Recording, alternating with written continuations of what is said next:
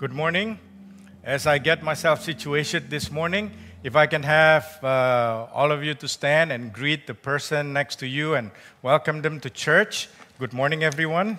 Thank you for being here this morning.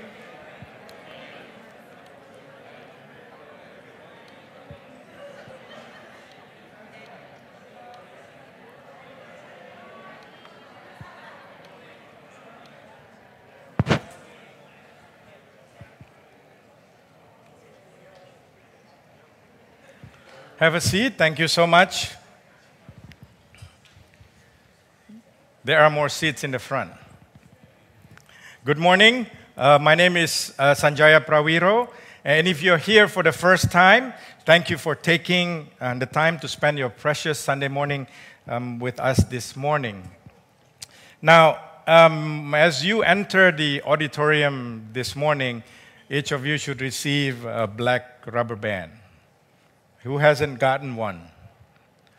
The church has figured out that we can zap you if you fall asleep. No, I'm just kidding. Um, it's, it's, it's, it's for something on today's sermon. So uh, if you haven't gotten one, um, please make sure you, you have one this morning. So before we start, I would like to ask to begin today's service with a quick survey. How many of you have a colleague who is not a Christian but that person outwork you, outdo you in all facets of work in your workplace. Raise your hands. Okay, we, we see some. How about um, how many of you have a colleague, but is a Christian, a fellow Christian, and this person outwork and outdo you in all facets of work in your workplace? Raise your hands. Okay? Well, I think only 15% raised their hands. So I'm so happy that JICF have all high achievers in the congregation. So uh, that's amazing, right? Now, most of us, we don't like these overachievers, especially in the workplace because they make us all look bad. How many of you follow uh, a comic strip called Dilbert? Dilbert, anybody? You know who's Wally? Wally is a guy who doesn't do any work, goes around with a coffee mug and talk to people, refill his coffee, and pretend that he's working. And that's Wally. Right? And yet, Paul in today's passage was writing to give instructions and to challenge slaves and also free men and women, let's call them employees, who are believers in Christ on how they should live their lives in obedience and submission with Christ as the master in the workplace. Now, for the benefit of you, uh, for those of you this morning, we are in the midst of the Ephesians series, and we're now in chapter 6, verses 5 to 9. And I titled today's message, Christ as Our Master, even in the workplace. Let's pray. Dear Heavenly Father, I ask for your anointing hands as I share your word this morning. I ask the Holy Spirit to work in the lives of those who are here this morning they take these words today and apply them in their lives. May we strive to be more Christ like in our day to day living. Amen. So, this morning I will be sharing a topic about slave and master. Or if we can translate to today, work environment is employee and, and employer. Now, as a preparation for today's sermon, a couple of weeks ago, um, I asked my community group members uh, for some tips on how um, to share a message that can be effective and edifying to all of us. Their response was very simple. You just need to do two things make the message relevant and easy to understand, and share some personal testimony. Well, to make the message relevant and easy to understand, you first and foremost must understand the profiles of the people that attend the church. Well, we have one that is seekers, those of you that are seeking or trying to understand what Christianity is all about, right? And then we have young Christians uh, who are just in the beginning of their journey as, as a Christian. And finally, we have those mature Christians who come to church who want to understand God's word deeper. So we have, you know, to the extreme, right? And it makes it challenging for someone standing up here to share those words. But fortunately, we are in the book of Ephesians, which is full of basic theology. So I should be able to check all those boxes. For starters, you see, any Christians, young and mature Christians, when you study the Bible on your own time or within your community, the question you must ask yourself is this What if you did it without the authority of the Word of God? What if you did it without the principles of the Word of God? What if you did it without the direction of the Word of God? And what if you did it without a renewed mindset? Then it won't matter what you read or what you study because it will not affect your heart. It won't affect the way you think and the way you live. So, when you come to a book like the book of Ephesians, you must commit yourself to studying the Word of God. And if you commit yourself to studying the Word of God, the Spirit of God will use the information that you have learned and transform your mind, and then suddenly you will realize one day that your life is different. It's these principles that God is putting into your thinking that is going to make a difference in your life. This is a process that will take you to grow to be mature believers and to be more Christ like. Now, in the spirit of continuation of becoming more Christ like as the foundation of our Christian living, my goal today is that for all of us to live out our lives in obedience and submission with Christ as our master, even in the workplace. So, how did we get here? This is just a quick summary. God has redeemed us, and we're saved by grace through faith. God has given us every spiritual blessing through Christ, and we're all members of one body. Paul then laid out in chapter 4, in the spirit filled life, how we should live our lives through pursuit of unity amongst the brothers and sisters in Christ, and how we should be maturing and growing into Christ's likeness. And we have been in a spot in chapter 5 and 6 where Paul laid out in more detail on how, as believers, we should imitate Christ and try to be more Christ like in our respective roles as husbands, as wives, as children, and as parents. Now, we will continue that journey today as we look at our roles as employees and employer in the spirit filled life in obedience and submission with Christ as our master. So, why is this important? Why did Paul continue to write about Christ like living in various roles? Paul was reminding the Ephesians and also us today in the spirit filled life, Christ like living is important because when we enter the kingdom of God, all of our views, all of our customs, and all of our paradigms will need to change. We need to reflect the new us. We need to put off our old selves and put on our new selves. Our life needs to reflect Christ. So, after reading uh, the Ephesians passage, we will define the meaning of slaves and master. And then we'll go and look into what is the meaning of slaves of Christ. And then we'll elaborate Christ like living in the workplace. What is it like? And then finally apply the lesson from today's passage by exchanging your chain.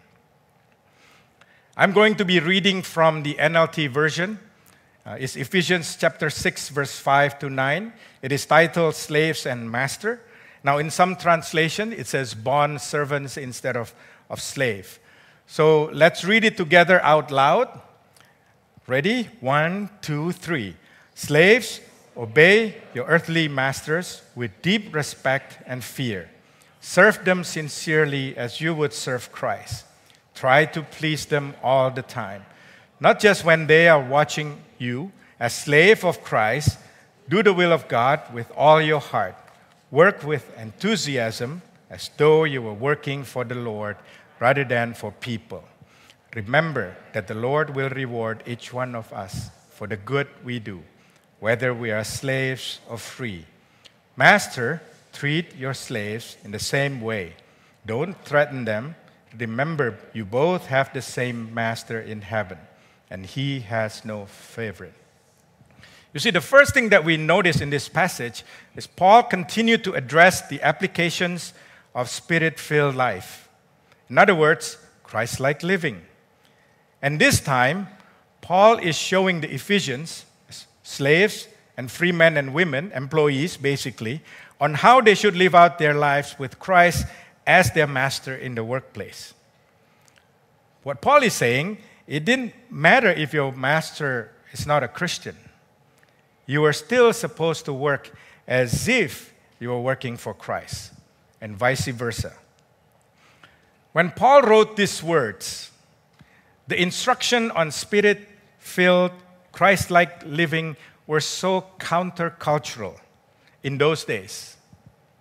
Christian living out their faith and lives in obedience and submission because of their life for Christ were unheard of. Christian voluntarily submitting to one another out of reverence for Christ were revolutionary. The message that Paul delivered to the Ephesians also work in our modern Christian living. Living a life that is countercultural is still demanded from us today. We're still called to live out our lives in obedience and submission with Christ as our master, even in the workplace. And what we see then and what we see now on the various roles of relationship husbands and wives, children and parents, and now employees and employers is a secular worldview whereby fundamentally they're based on control and power. Now, this is not God's original design. This is a far cry from a spirit filled living which is based on obedience and submission to Christ. If we're to take a broader view of this, slavery, in one of its many forms, is exactly this dominion or control over an individual or group of people. Now, in the earlier periods of the Bible, uh, the intended focus was that there was not supposed to be any slavery. Rather, it was servants or bond servants. This is a reference more to a living situation of an individual. It is in no way um, to mean, to, to demean a person's God given value. Now, there are three uh, definitions of slave that I'd like to um, bring to your attention. The first is a bond servant. Now, a bond servant is a person who is bound to service without wages to a master. Basically, you render your service of yourself to someone because there is no there is a debt that you must pay. In some cases, the debt that you owe is so big and so large that the bond servant ended up working for his or her entire life, life to the master. Now, in bond servant situation, the master cannot anyhow treat their bond servant as they please. There are rules to follow. The Bible is clear on the rules relating to bond servant. In Exodus chapter 21, we see that if a master exercise excessive abuse towards a bond servant. God's law required the master to set the servant free. Also in Exodus chapter 21, whenever an Israelite accepted a bondservant from among their own people, it is not a lifelong contract. The term only lasted six years. And the master is obligated to set the Hebrew bondservant free when the seventh year began. But the connotation of the word slave or slavery changes over time. And by the time we reach the period of the Romans era, slavery was common and it was bad. It is hard to know how many people were in slavery during the reign of the Roman Empire, but certainly a huge percentage of slaves were present, especially in the Roman territory. What is different if you are a Roman slave? You see, during the reign of the Roman Empire, when the Romans invaded some, some place, they would kill all the men, and they would take the women and the children back and sold them in the slave market, and they become the property of the master. Although the, the slave can put, uh, eventually purchase their way to freedom, but it is highly unlikely. And what is also unique as a Roman slave is that you can become a citizen of Rome. Now, most of us understand slavery because of this chattel slavery. It is the kind of slavery that existed in the United States. A slave owner literally owned a slave. Not only the master owned the slave, but the master also owned the child and the children of the slave. The slave master could do anything he or she wanted to the slave as long as social convention permitted it. What does it mean? As long as nobody says anything, you can do whatever you want. The only way a slave in chattel slavery can be free is when the master set the slave free or a new master paid the price for the slave from the old master to be set free. The definition of master is pretty straightforward. A master is someone who have authority over another, uh, the employer, especially of a servant, and a person who holds another person in slavery. Given the socio-economic and cultural norms of that period, it would make sense that God, in his divine sovereignty, through Paul, addressed the issue of slaves and their masters. Now, the slaves and master relationship does not just address the issue of socio-economic and cultural norms, but it has a bigger picture in relation to the kingdom of God. In verse 6, Paul wrote that we are slaves of Christ. What does it mean? Now, God, in His sovereignty, picked slavery as a picture of our relationship to Him, which is to say that there is a form of slavery which is noble and exalted. In fact, it is such a wonderful relationship that it can be used to describe the relationship that every Christian should have with Christ Himself. So, again, what does slaves of Christ mean? If we go back to the book of Genesis, God created Adam and Eve with the purpose to glorify Him and to have fellowship with Him.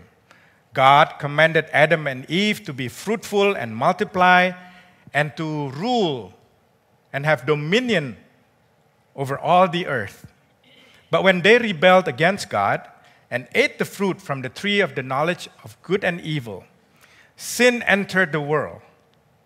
And consequently, God banished Adam and Eve from the garden. And since that time, humans are eternally separated from God. Whether we like it or not, sin is inherited in all of us, and death is our destiny. I have news for you. The sin that we inherited, we inherited it in all of its fullness. What do I mean by that? We just don't get to pick and choose which sin we inherited. We are able to commit all of sin's derivatives sexual immorality, pride, lying, covetousness, greed, stealing, idolatry, even murder. But Satan is so cunning in hiding sin derivatives from us, so most of us do not realize that we inherited sin in all of its fullness. We think we acquire sin bit by bit, right? We grow into it. Actually, this is false. This is heresy. We inherited sin in all of its fullness. Most of us, we don't think about sin. We think about sinful acts only when we sin. It is not at the forefront of what we think about. We're not thinking about sin because Satan was so clever in hiding the truth that we are so desensitized with the interpretation and definition of sin that the only time we associate sin is when we see or hear about excessive or gruesome crimes that took place on the news. For example, I don't lie, I just don't, ha- don't tell the whole truth. Is that bad? I don't cheat on my wife, but I'm watching pornography movies. That's not so bad, right? Satan lulls us to sleep of our sin. He's making you to think that you're not a sinner. You're a good person. But what does the scripture say? In 1 John chapter 1 verse 8 says that if we claim we have no sin, we're only fooling ourselves and not living in the truth. So have you been living in a lie? Why is that? Because everyone has sinned and we all fall short of God's glorious standard. We're not free. We are a slave of sin. And sin is our master. So, what does a free person look like? I like the definition of free person from Dr. Sean McDowell.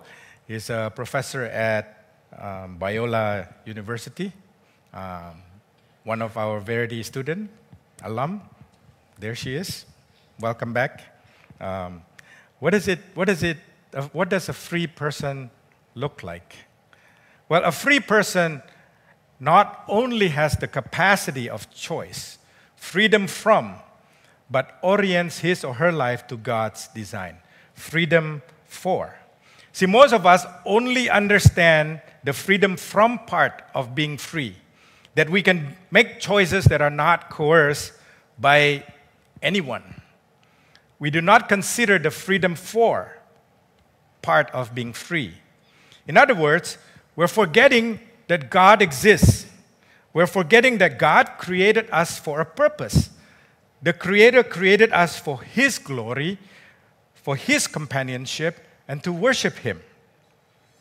What this definition means is that we're only truly free when we are also free in fulfilling God's given purpose.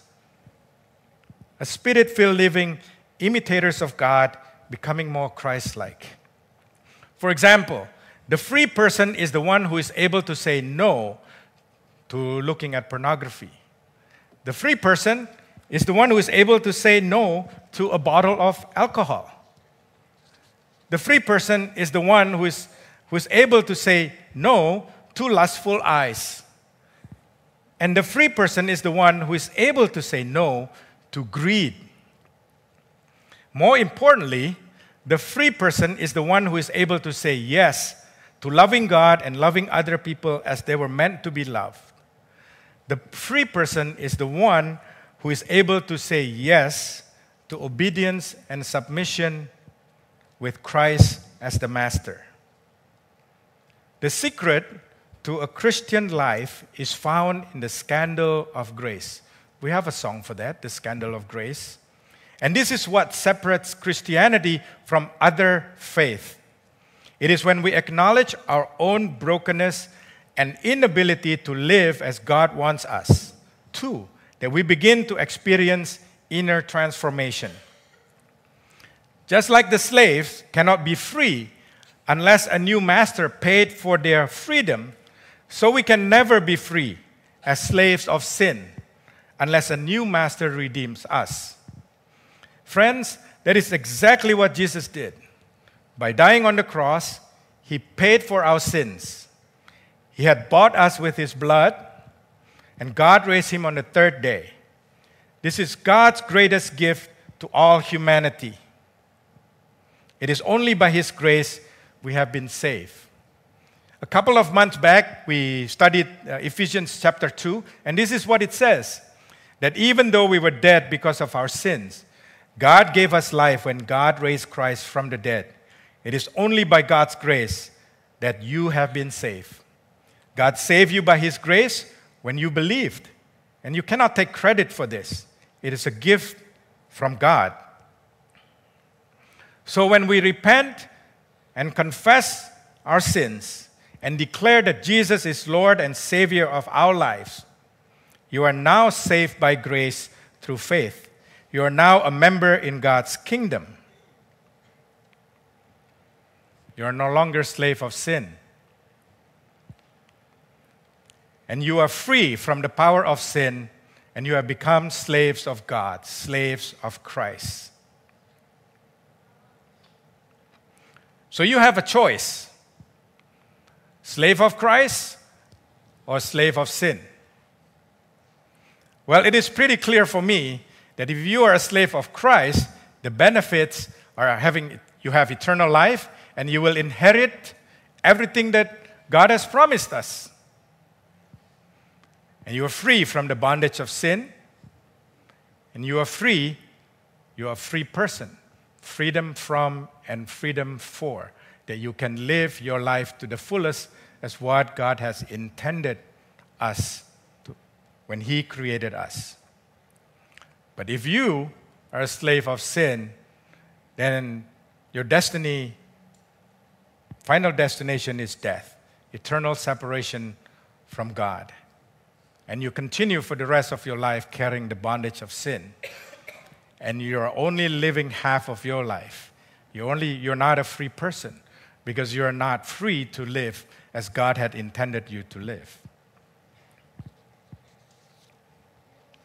So, if Jesus Christ is the Lord and Savior of your life, you are now slave of Christ. Christ is your master. Now what? In Romans chapter 6 verse 19, now you must give yourself to be slave to righteous living so that you will become holy. What this verse is saying, in a spirit-filled life, in obedience and submission with Christ as our master, we must strive to become more Christ-like in our daily living. If I can rewind back um, a few weeks, we heard from Mike Brumel how in unity through diversity we should strive towards maturity in Christ likeness. And then we heard from Dr. Suparno how we could grow in Christ likeness. And then Dr. Lee shared how we should be imitators of God. And then Agus showed us how husbands and wives, in their respective roles, can thrive in their marriage when together submitting themselves to Christ as their master.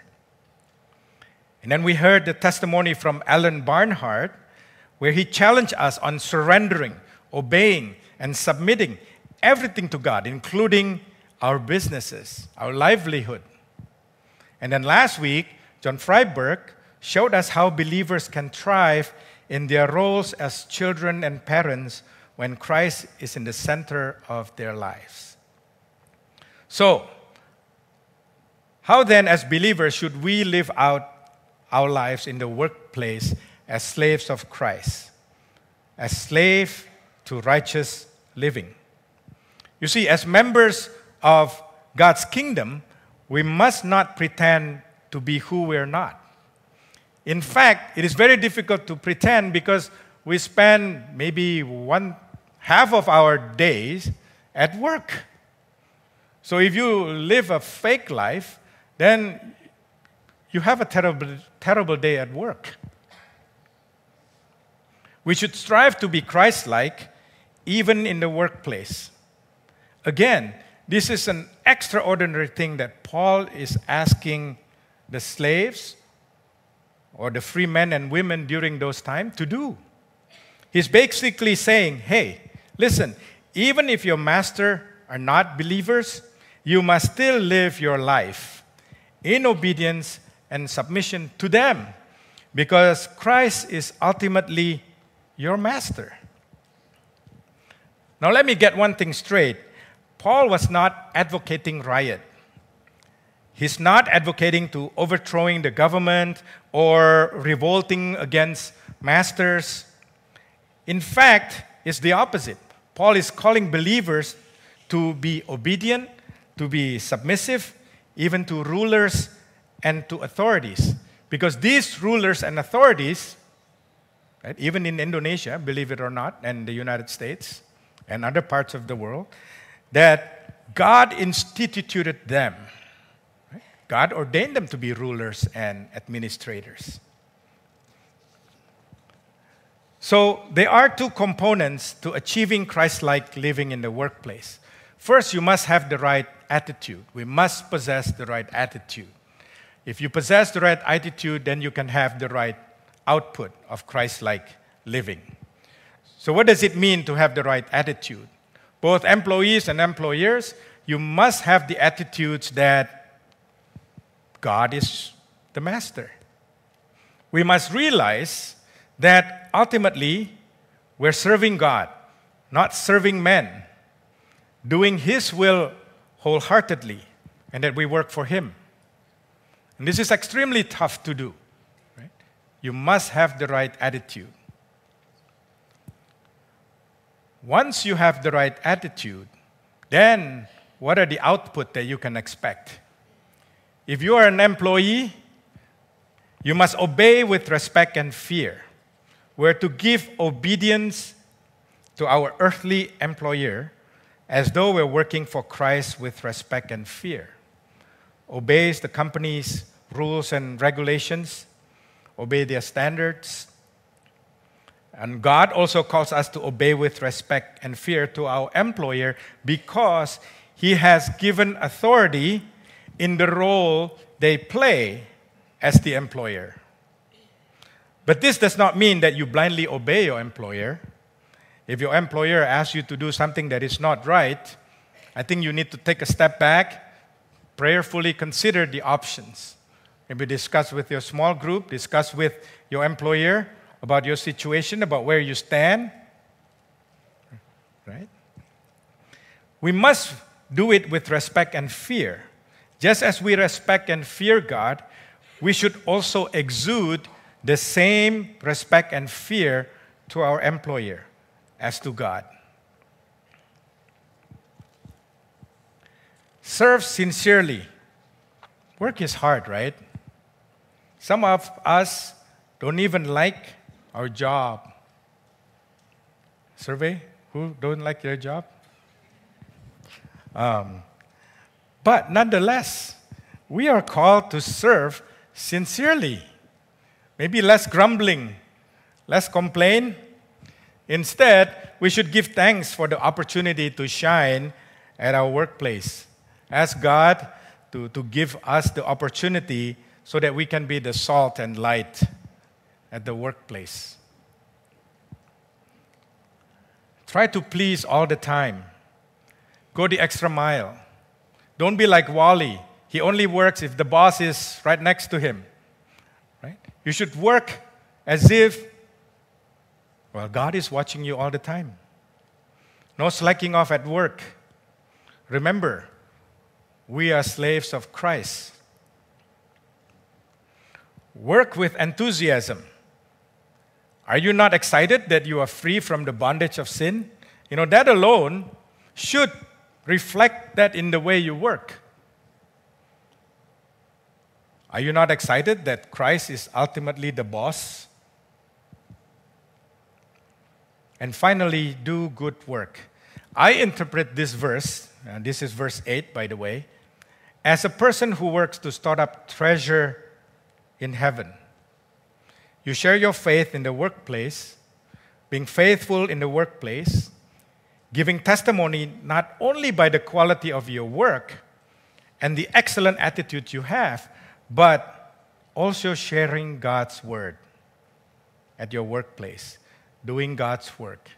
Ultimately, the Lord will reward you for the good work that you do. Now, if you're an employer, you should treat all your employees equally as human beings. What does that mean? You should not value a human being only by the role they play. Every person is created in God's image. Each person is extremely valuable to God. He paid it with his life.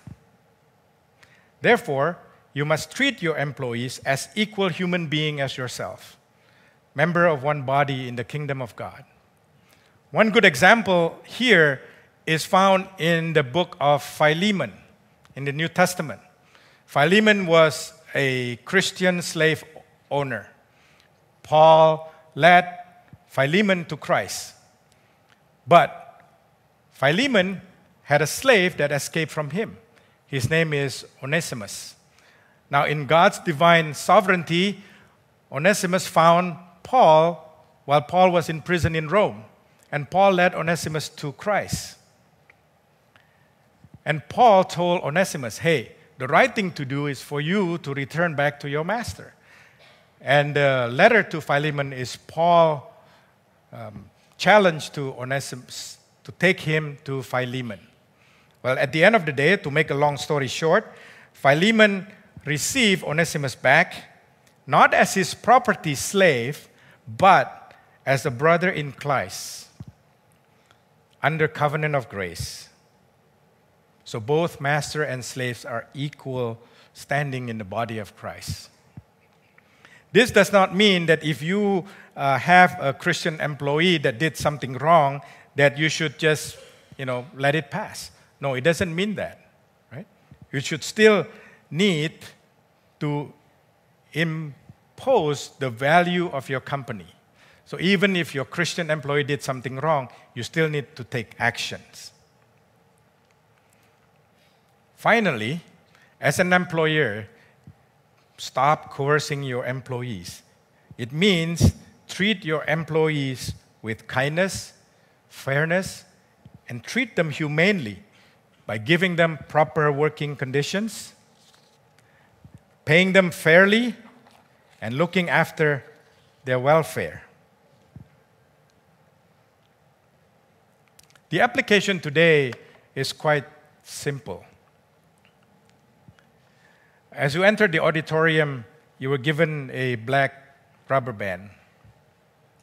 These rubber bands signify your chain to sin. That sin is your master. We inherited sin in its fullness.